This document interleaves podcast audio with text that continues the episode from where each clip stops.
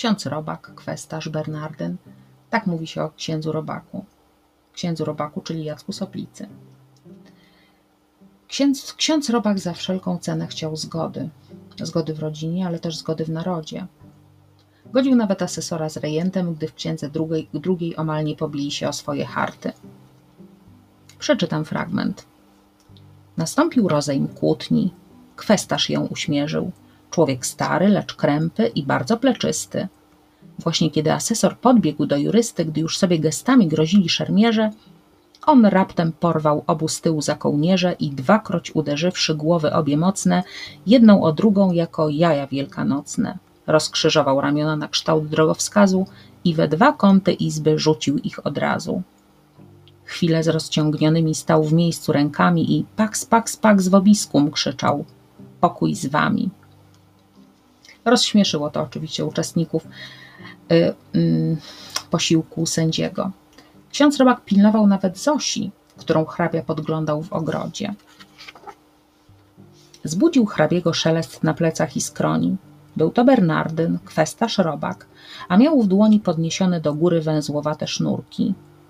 Ogórków, wasz, waść, chcesz waść? krzyknął. Oto masz ogórki. Wara, panie, od szkody na tutejszej grzędzie. Nie dla waszeci owoc. Nic z tego nie będzie. Zosie przecież córkę swej ukochanej Ewy planował oddać Tadeuszowi za żonę. Celem politycznym księdza Robaka było zorganizowanie powstania na Litwie. Próbował do tego przekonać szlachtę, z którą rozmawiał w karczmie Jankiela. Taki opis odnajdziemy w księdze czwartej. No, trudna to była rozmowa. Prosta szlachta wolała mówić o sprawach im bliskich, swoich tytułach, pochodzeniu. Robak miał na to sposób – by oni nie odbiegali od tematu, od tematu politycznego, częstował ich tabaką, oni kichali, on pokazywał tabakierę, wewnątrz której był portret Napoleona. Robak zapowiada im przybycie cesarza Francuzów na Litwę i w tajemniczy sposób mówi o tym, że zanim przybędzie, trzeba dom oczyścić z śmieci. Niestety nie wyjaśnia tej metafory a była ona zbyt niejasna dla tych prostych ludzi. Robach miał na myśli Moskali i powstanie przeciwko nim. W księdze czwartej y, mamy również pokazanego robaka w działaniu. To polowanie, podczas którego zabił niedźwiedzia. Uratował wtedy życie hrabiego i Tadeusza. I pomimo, że asesor z rejentem uważali, że to ich strzały powaliły strasznego zwierza, Gerwazy potwierdził, że to Bernardyn strzelił do niedźwiedzia w sam środek paszczeńki.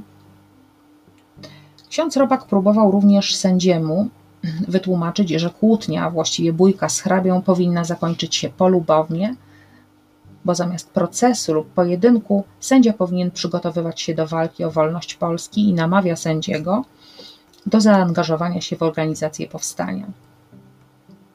Sędzia nawet początkowo emocjonuje się tym pomysłem.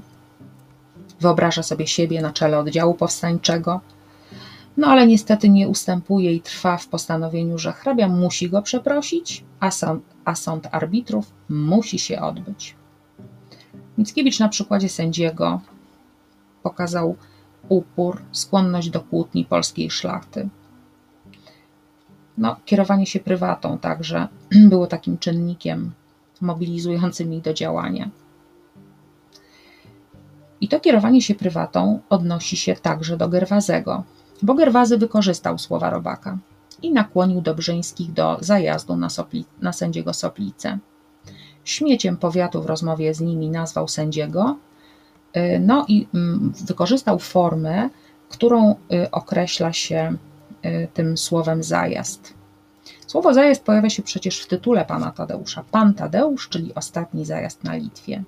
Zajechać to dochodzić swoich praw siłą. Ten y, stary obyczaj był zakazany przez y, Rosjan. Pomimo to do zajazdu doszło, ale nikomu nic złego się nie stało.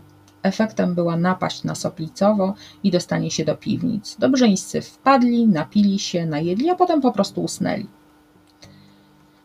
Niestety ktoś zawiadomił Moskali.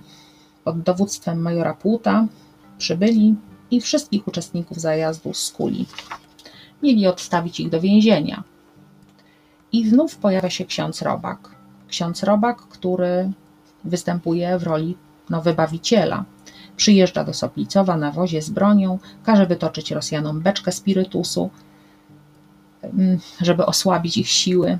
Niestety w pewnym momencie y, dochodzi do walki z Moskalami i ten niewinny w gruncie rzeczy zajazd kończy się regularną bitwą, w której robak własną piersią zasłania Gerwazego i hrabiego, a rany, które odnosi w tej walce, niestety są śmiertelne. Wdała się gangrena i ostatecznie bohater, jak pamiętamy, umiera. Ksiądz Robak to bohater, który wykazuje się odwagą, poświęca życie za innych. Jego celem jest zgoda i miłość. Chce, aby one panowały wśród szlachty. Walczy z taką zajadłością, upar, uporem swojego brata i nie może znieść jego małostkowości. To już jest człowiek innego formatu. Patriota, który wie, jakie wartości w życiu są najważniejsze.